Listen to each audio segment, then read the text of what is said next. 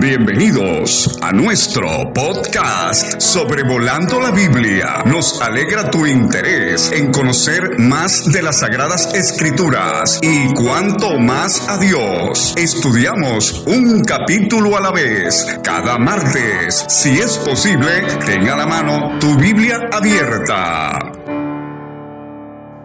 Saludos hermanos y hermanas, soy David Alves Hijo y estoy muy agradecido con el Señor que él me permite este placer enorme de poder traerles otro episodio más de Sobrevolando la Biblia.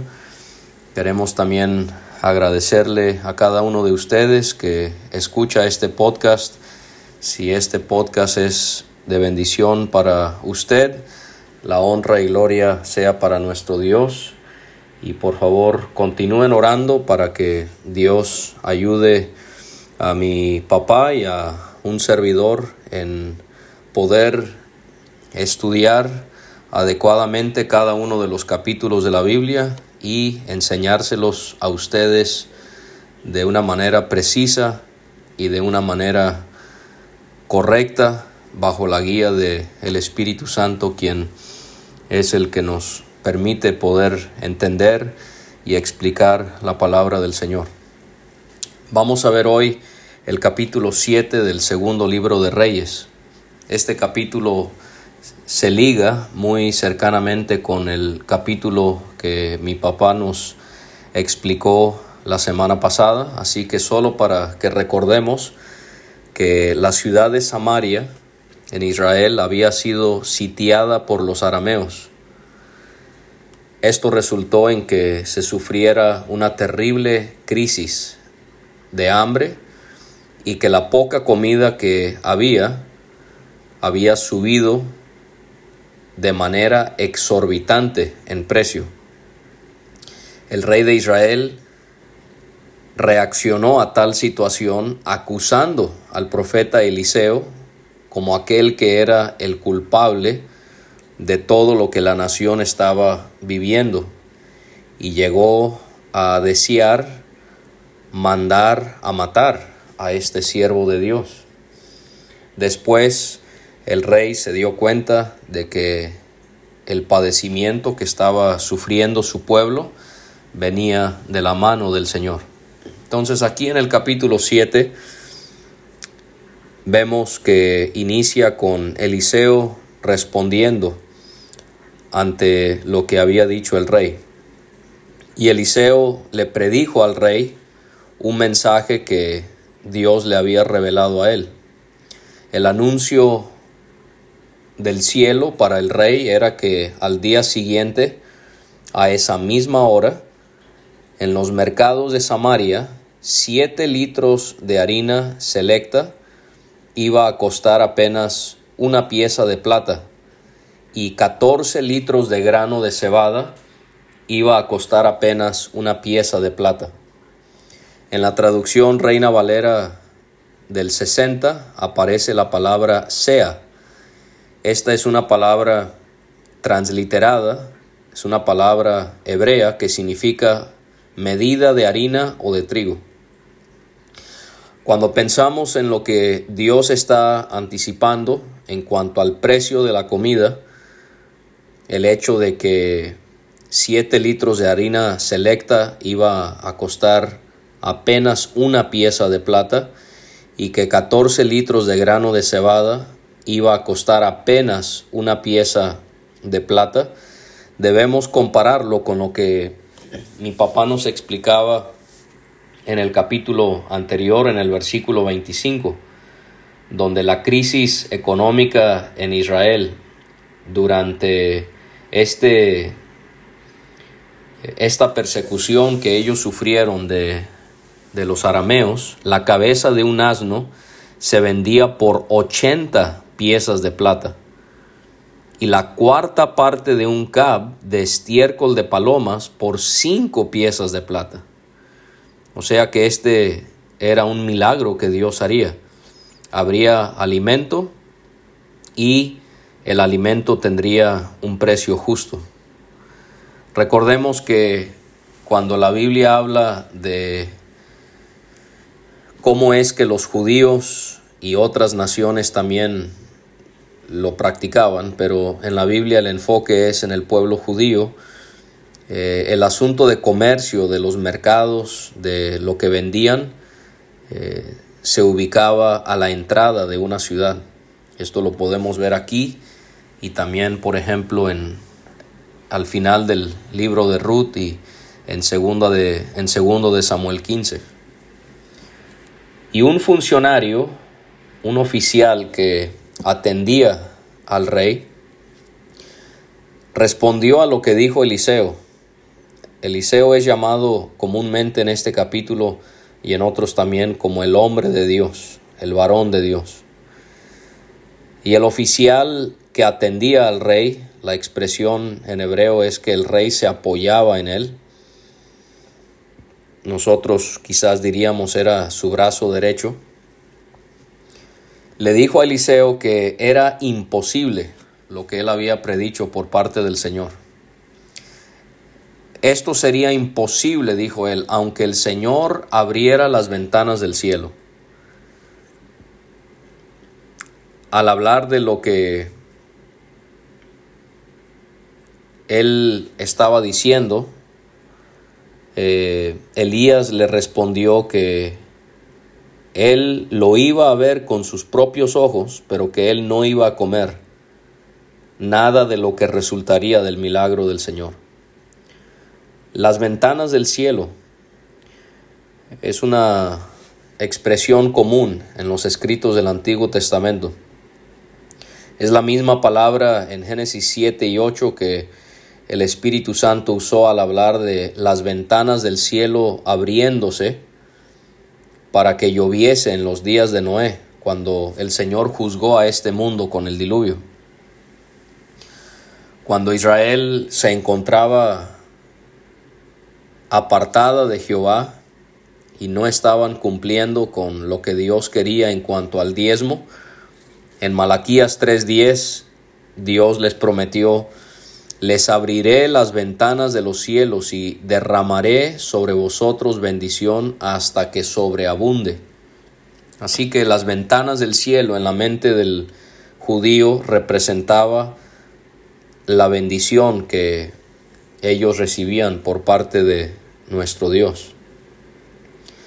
Vamos a llegar al final del capítulo en unos momentos donde vamos a ver que se cumple esta predicción hecha por, Israel, por Eliseo bajo la guía de Dios en cuanto a este siervo del rey y la escritura nos va a decir qué es lo que sucedió con él. Y entonces la historia se vuelve a enfocar en este asunto de que los arameos habían sitiado a Samaria, la habían rodeado, por eso es que había esta crisis, nada podía entrar, nada podía salir, y ahora en la narrativa leemos acerca de cuatro hombres, pero no eran cualquier tipo de hombres, eran hombres leprosos y estaban sentados en la entrada de las puertas de la ciudad. Y ellos se preguntaron los unos a los otros, ¿de qué nos sirve sentarnos aquí a esperar la muerte? ¿Por qué estaban fuera de la ciudad? Por su condición de salud y por lo que esto significaba en Israel. La ley de Dios claramente prohibía que los leprosos pudiesen morar dentro de donde habitaban los demás israelitas. Levítico 13, 46. Todo el tiempo que la llaga estuviere en él será inmundo, estará impuro y habitará solo fuera del campamento será su morada. Número 5.3, así a hombres como a mujeres echaréis, fuera del campamento los echaréis para que no contaminen el campamento de aquellos entre los cuales yo habito. y entonces los leprosos llegaron a la conclusión de que si ellos se quedaban allí, se iban a morir. Y si ellos regresaban y entraban a la ciudad, iban a también morir por el hambre que había. Y entonces ellos decidieron que irían ante el ejército arameo para entregarse a ellos. Así de necesitada estaba la condición de Israel. Estos leprosos no tenían ninguna esperanza de vida sino entregarse a sus enemigos. Ellos pensaron que posiblemente los arameos se iban a compadecer de ellos, les iban a perdonar su vida, pero por el otro lado, si los mataban, no importaba, porque de todas maneras iban a morir. Al atardecer se pone el sol y los leprosos entonces salieron al campamento de los arameos. Pero algo ocurre, algo asombroso ocurre, porque a su, a su sorpresa, cuando ellos se acercaron al campamento de los arameos, se percataron de algo que jamás hubiesen imaginado. No había nadie. El campamento estaba absolutamente solitario. No había nadie porque el Espíritu Santo nos hace ver que Jehová había hecho que el ejército arameo escuchara el traqueteo de carros de guerra a toda velocidad, el galope de caballos y los sonidos de un gran ejército que se acercaba. Y naturalmente esto causó que los arameos se gritaran los unos a los otros que el rey de Israel había contratado a los hititas y a los egipcios para que los atacaran. Los hititas y los egipcios eran conocidos por tener ejércitos poderosos. Conocemos quizás más acerca de los egipcios, solo para comentar en cuanto a los hititas, ellos vivían en el Líbano, o sea, al norte de Israel, y ellos dominaron la región de Siria y la región del oriente de Turquía, en específico Anatolia, y ellos pelearon contra naciones como Egipto y como Babilonia al querer conquistar sus territorios. Los hititas fueron reconocidos por su habilidad en la construcción, en el uso del hierro y por el uso que ellos hicieron de carros en el campo de batalla. Los arameos, cuando escucharon todo ese gran ruido, ellos se llenaron de pánico y huyeron en la oscuridad de la noche. Abandonaron sus carpas, sus tiendas, sus caballos, sus burros, todo lo demás, y corrieron para salvar la vida. Al final de este estudio vamos a considerar algo en cuanto a, cada uno de estos componentes de esta historia con el resto de esta sección del el libro de Segundo de Reyes. Así que voy a dejar eso para el final. Y entonces cuando los leprosos llegan al límite del campamento, imagínense, ellos fueron de carpa en carpa, comieron y bebieron vino, sacaron plata, oro, ropa y lo escondieron todo.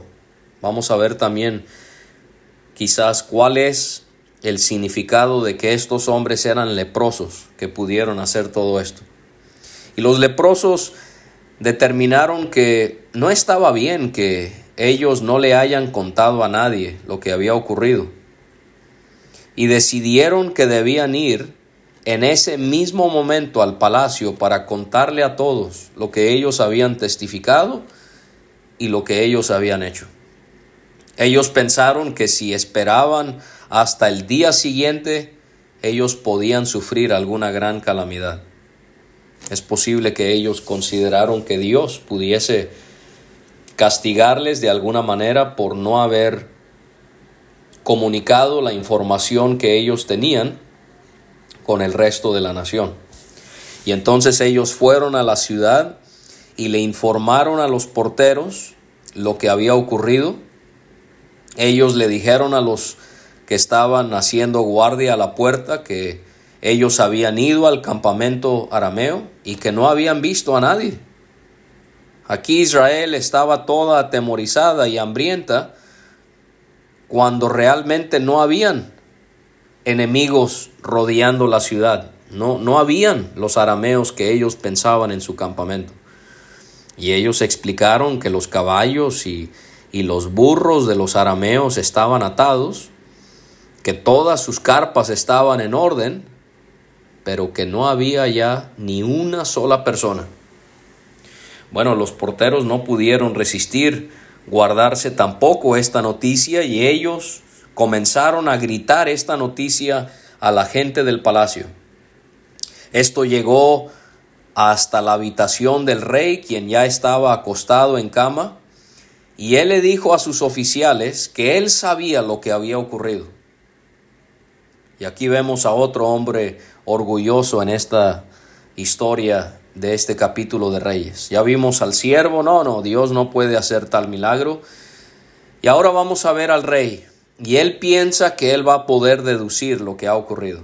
Él dijo que los arameos sabían que ellos estaban muriendo de hambre y que por eso ellos habían abandonado el campamento y que ellos estaban escondidos en el campo esperando a los israelitas para que ellos saliesen de la ciudad y entonces, dijo él, nos van a capturar vivos y así van a poder tomar nuestra ciudad de Samaria. Bueno, vamos a ver que eso era completamente falso. Vemos a un rey sin ninguna noción de Dios y de lo que él podía hacer a favor de su pueblo, a pesar de que estaban muy mal espiritualmente. Pero ahora Dios permite que uno de los oficiales del rey le diga al rey que él debía mandar espías a investigar. Bueno, los leprosos dicen tal cosa, pero nosotros tenemos que verificar que sea cierto. Era el pensar de este oficial. Y ellos, él sugirió, debían llevar cinco caballos de los que quedaban. Estaba muy necesitada Israel, cinco caballos de los que quedaban. Y si les pasaba algo, no sería peor que si se quedaban y, eh, y morían con todos los demás. O sea, la situación tan lamentable en Israel que los leprosos pensaban de esta manera y también los oficiales del rey. Realmente no importa qué hagamos, nos vamos a morir. Y esto resultó en que los hombres del rey preparasen dos carros de guerra con caballos y entonces el rey aceptó la sugerencia y él envió espías para que averiguaran qué le había sucedido al ejército arameo. Y los espías recorrieron todo el camino hasta el río Jordán, siguiendo el rastro de prendas y de, objetos tirados por los arameos que ellos habían dejado al huir desesperadamente por esos ruidos que ellos creyeron pensar que eran los egipcios y los hititas, pero realmente era una muestra del poder de Dios, porque esos ruidos eran de ejércitos inexistentes y los espías regresaron al rey y le informaron lo que habían visto. Y entonces la gente de Samaria salió corriendo. Imagínense el hambre que tienen ya vimos esto en el episodio pasado, lo desesperados que ellos estaban y saquearon el campamento de los arameos. Estaban deseosos de poder comer, de encontrar provisiones. Y así se cumplió ese día. Tal y como el Señor había prometido a través de Eliseo, se comenzó a vender el alimento que ya tenían y a un buen precio. Se vuelve a repetir que se venderían 7 litros de harina selecta por una pieza de plata y 14 litros de grano de cebada por una pieza de plata. Y entonces vamos a ver que en estos últimos versículos se repite lo que Eliseo había dicho, porque pareciera que el Espíritu de Dios quiere corroborar que lo que Eliseo había dicho ahora se había cumplido, para que él recibiese esta credibilidad por parte de los judíos que iban a leer este texto acerca de este milagro realizado por Dios. Y es también llamativo que Eliseo casi no es llamado por su nombre, sino es llamado hombre o varón de Dios en estos versículos. También para enfatizar su integridad moral al ser alguien que no hablaba por su cuenta, sino que fielmente representaba a Dios. Y entonces el rey asignó al funcionario que lo atendía que él controlase a las multitudes en la puerta. Era un caos, había esta excitación y esta desesperación por salir y encontrar. Y entonces él tenía que tratar de guardar orden en todo esto, pero cuando todos salieron corriendo, lo atropellaron, lo pisotearon y lo mataron. Y todo sucedió exactamente como Eliseo, el hombre de Dios, se lo había predicho al rey cuando él había ido a su casa. Y de esta manera fue que el siervo, el oficial del rey, no disfrutó de las provisiones milagrosas de Dios. Las vio, escuchó acerca de ellas, pero no las gozó porque murió. ¿Por qué murió? Por causa de su incredulidad. Se vuelve a repetir que Eliseo le había dicho al rey que al día siguiente, a esa hora, en los mercados de Samaria, siete litros de harina selecta iba a costar una pieza de plata y catorce litros de grano de cebada iba a costar una pieza de plata. No hay repetición vana en las escrituras. Dios a través de su espíritu está confirmando que lo que Eliseo había predicho se llevó a cabo al pie de la letra. Y el funcionario del rey se vuelve a repetir lo que él había dicho. A él había dicho que era imposible. Aun si el Señor abriera las ventanas del cielo, Dios no podía proveer para su pueblo por la necesidad tan grande que había en Samaria. Y el hombre de Dios nos dice otra vez el Espíritu aquí en este pasaje al final, le había dicho que lo vería con sus propios ojos, pero no podría comer nada de eso. Y eso mismo había ocurrido. Las multitudes lo aplastaron y él murió a la entrada de la ciudad, cerca del alimento, viendo el alimento, viendo a otros gozar el alimento, pero él no lo gozó porque había dudado de Dios. Y entonces quiero rescatar aquí una lección en cuanto a este hombre antes de concluir con, con, un sencillo estudio en cuanto a este capítulo, en cuanto al contexto de esta primera sección de este libro de Segundo de Reyes. En este hombre yo puedo ver que Dios se toma muy en serio el pecado de la incredulidad. Este siervo del rey dudó del poder de Dios. ¿Y qué hizo Dios? Dios lo mató. Posiblemente esta historia era para condenar la incredulidad de la nación entera que ellos habían manifestado tan claramente hacia Dios. Los de Samaria, como gran parte del pueblo de Israel, creían fervientemente en sus dioses muertos, pero dudaban grandemente del Dios vivo y verdadero. Ahora yo quiero que nos preguntemos por qué estas historias son contadas al, al inicio de Segundo de Reyes. Nosotros cuando leemos la Biblia tenemos que tratar de entender qué es lo que Dios quiere comunicarnos. Y muchas veces lo que hacemos es tratamos de tomar un pasaje en la Biblia y buscamos interpretarlo pensando en cosas que realmente no fueron la intención original del Espíritu Santo en darnos las historias que nos dio, en el orden en el que los dio y las cosas que esas historias enfatizan. Mi humilde sugerencia es que esta primera parte de Segundo de Reyes es un compendio que el Espíritu Santo acomodó de esa manera para hacer dos cosas. Yo me puse a, analizar estos milagros y esas historias y traté de buscar cosas que se, que se repiten y cosas que posiblemente Dios quiere que, veamos.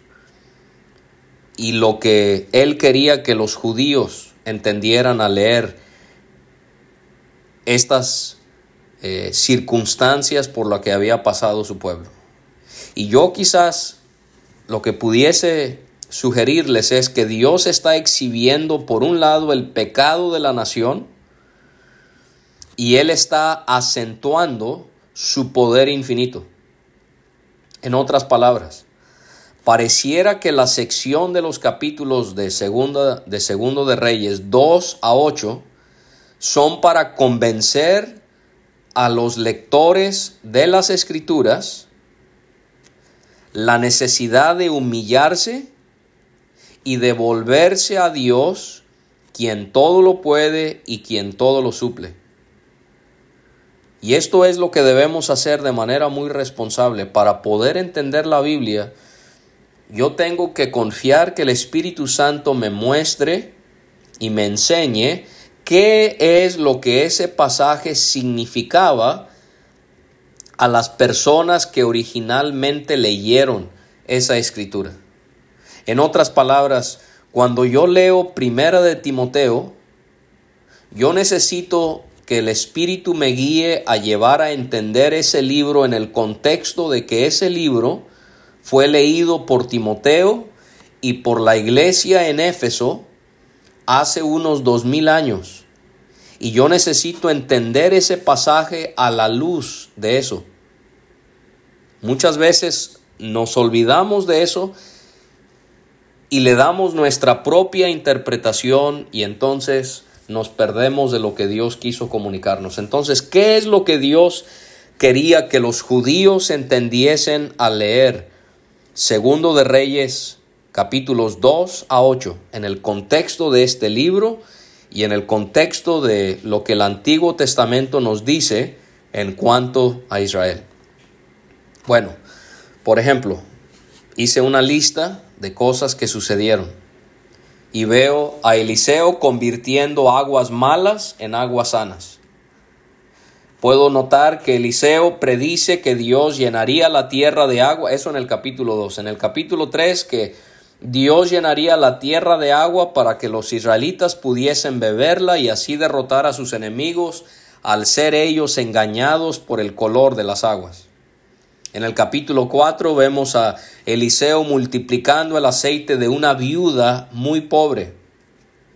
En ese mismo capítulo Eliseo predijo que una mujer importante, ya no viuda, ya no pobre, sino una mujer casada e importante de Sunem, que no había podido tener hijos, tiene un hijo, pero se le muere y Eliseo lo resucita. En el capítulo 4 también Eliseo quita el mal que hubo en una olla, multiplica panes para que puedan comer los hijos de los profetas.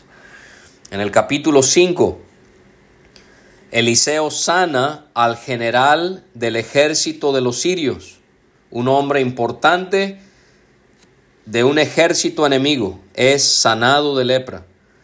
Pero su siervo, que es de su mismo pueblo, que no era un hombre importante llamado Giesi, él contrae la lepra. En el capítulo 6, algo que pareciera tan insignificante como una hacha, Eliseo hace que flote en el agua. En el capítulo 6 vimos la semana pasada, Eliseo hiere con ceguera al ejército de los sirios. Ahora, ¿Cuáles son algunos patrones que se repiten en, estas, en estos eventos? Uno, uno. Dios hace milagros a favor de su pueblo, en contra de sus enemigos, pero también en contra de su pueblo. Dios manifiesta su poder de estas distintas maneras, a favor de su pueblo, en contra de sus enemigos y también en contra de su mismo pueblo. Dos, Veo que Dios hace milagros a favor de personas desconocidas, pero también a través o a favor de personas conocidas.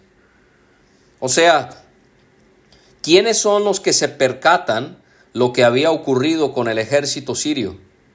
Leprosos, hombres sin absolutamente ningún aprecio en una sociedad que sufrían menosprecio y soledad y pobreza extrema por la enfermedad que tenían, pero Dios los usa para que ellos sean los que se percaten de lo que Dios había hecho con el ejército sirio. O sea, vemos eso por un lado, vemos por otro lado que Dios bendice a una mujer importante de Sunem. Vemos entonces leprosos rechazados, pero usados por Dios. Vemos a personas que ya gozaban cierto, eh, eh, cierto favor, ser bendecidas aún más. Vemos a grandes ejércitos siendo confundidos y así ser derrotados para que no puedan ser una amenaza a Israel. Número 3. Dios hace milagros relacionados con distintas enfermedades. La lepra, la ceguera. Quizás, posiblemente, Dios está representando a través de esas enfermedades la necesidad espiritual de Israel. Estaban ciegos estaban adorando dioses ajenos y no al único Dios. Y por causa de esa ceguera y por causa de esa idolatría se encontraban como los leprosos inmundos. Número cuatro, otro patrón que veo que se repite en estos milagros es que Dios hace milagros con distintos elementos de la naturaleza. Puedo ver que hay abundancia de agua para que beban los israelitas, Puedo ver que Dios hace un milagro en el agua para confundir a los enemigos. Puedo ver a Naamán sumergiéndose en las aguas para ser limpiado de su lepra. También el hacha flota en el agua. Estaba Dios dándole a entender a los lectores judíos que leerían Segundo de Reyes y a cualquier persona hoy en día que lee este libro que Dios, el Dios del cielo, el Dios de la tierra es aquel que tiene pleno control sobre los desconocidos, sobre las personas poderosas, sobre los elementos de la naturaleza y que eso debía llevarles a adorarles solamente a Él. Lo que quiero sugerir es que parecería que Dios estructura de esta manera esta primera sección del libro de Segundo de Reyes para que los judíos, específicamente ellos, porque ellos serían los primeros en leer este libro, para que ellos vieran el gran poder de Dios, quien todo lo hace sabiamente y poderosamente, y así entonces humillarles, humillar a cualquiera que se enalteciera en contra de él, fuese de su pueblo, fuese de sus enemigos, para que solo Él fuese adorado. Y entonces esa sería una sugerencia en la manera en la que pudiésemos interpretar lo narrado en este capítulo y en el contexto de los otros eventos que se llevaron a, que se llevaron a cabo y que son mencionados en esta primera parte del libro de Segundo de Reyes. Bueno, Dios les bendiga a cada uno. Gracias por habernos acompañado. Les esperamos el próximo martes si el Señor no ha venido para que podamos continuar disfrutando y descubriendo grandes verdades que Dios tiene para nosotros en su palabra. Saludos y un fuerte abrazo a todos. Muchas gracias por escuchar. Te aconsejamos descargar en tu teléfono cualquier aplicación podcast y buscar Sobrevolando la Biblia con el logo de un globo aerostático. O si deseas recibir estos audios directamente a tu WhatsApp o Telegram, envíanos un mensaje al más 52 322 349 2258. Hasta la próxima.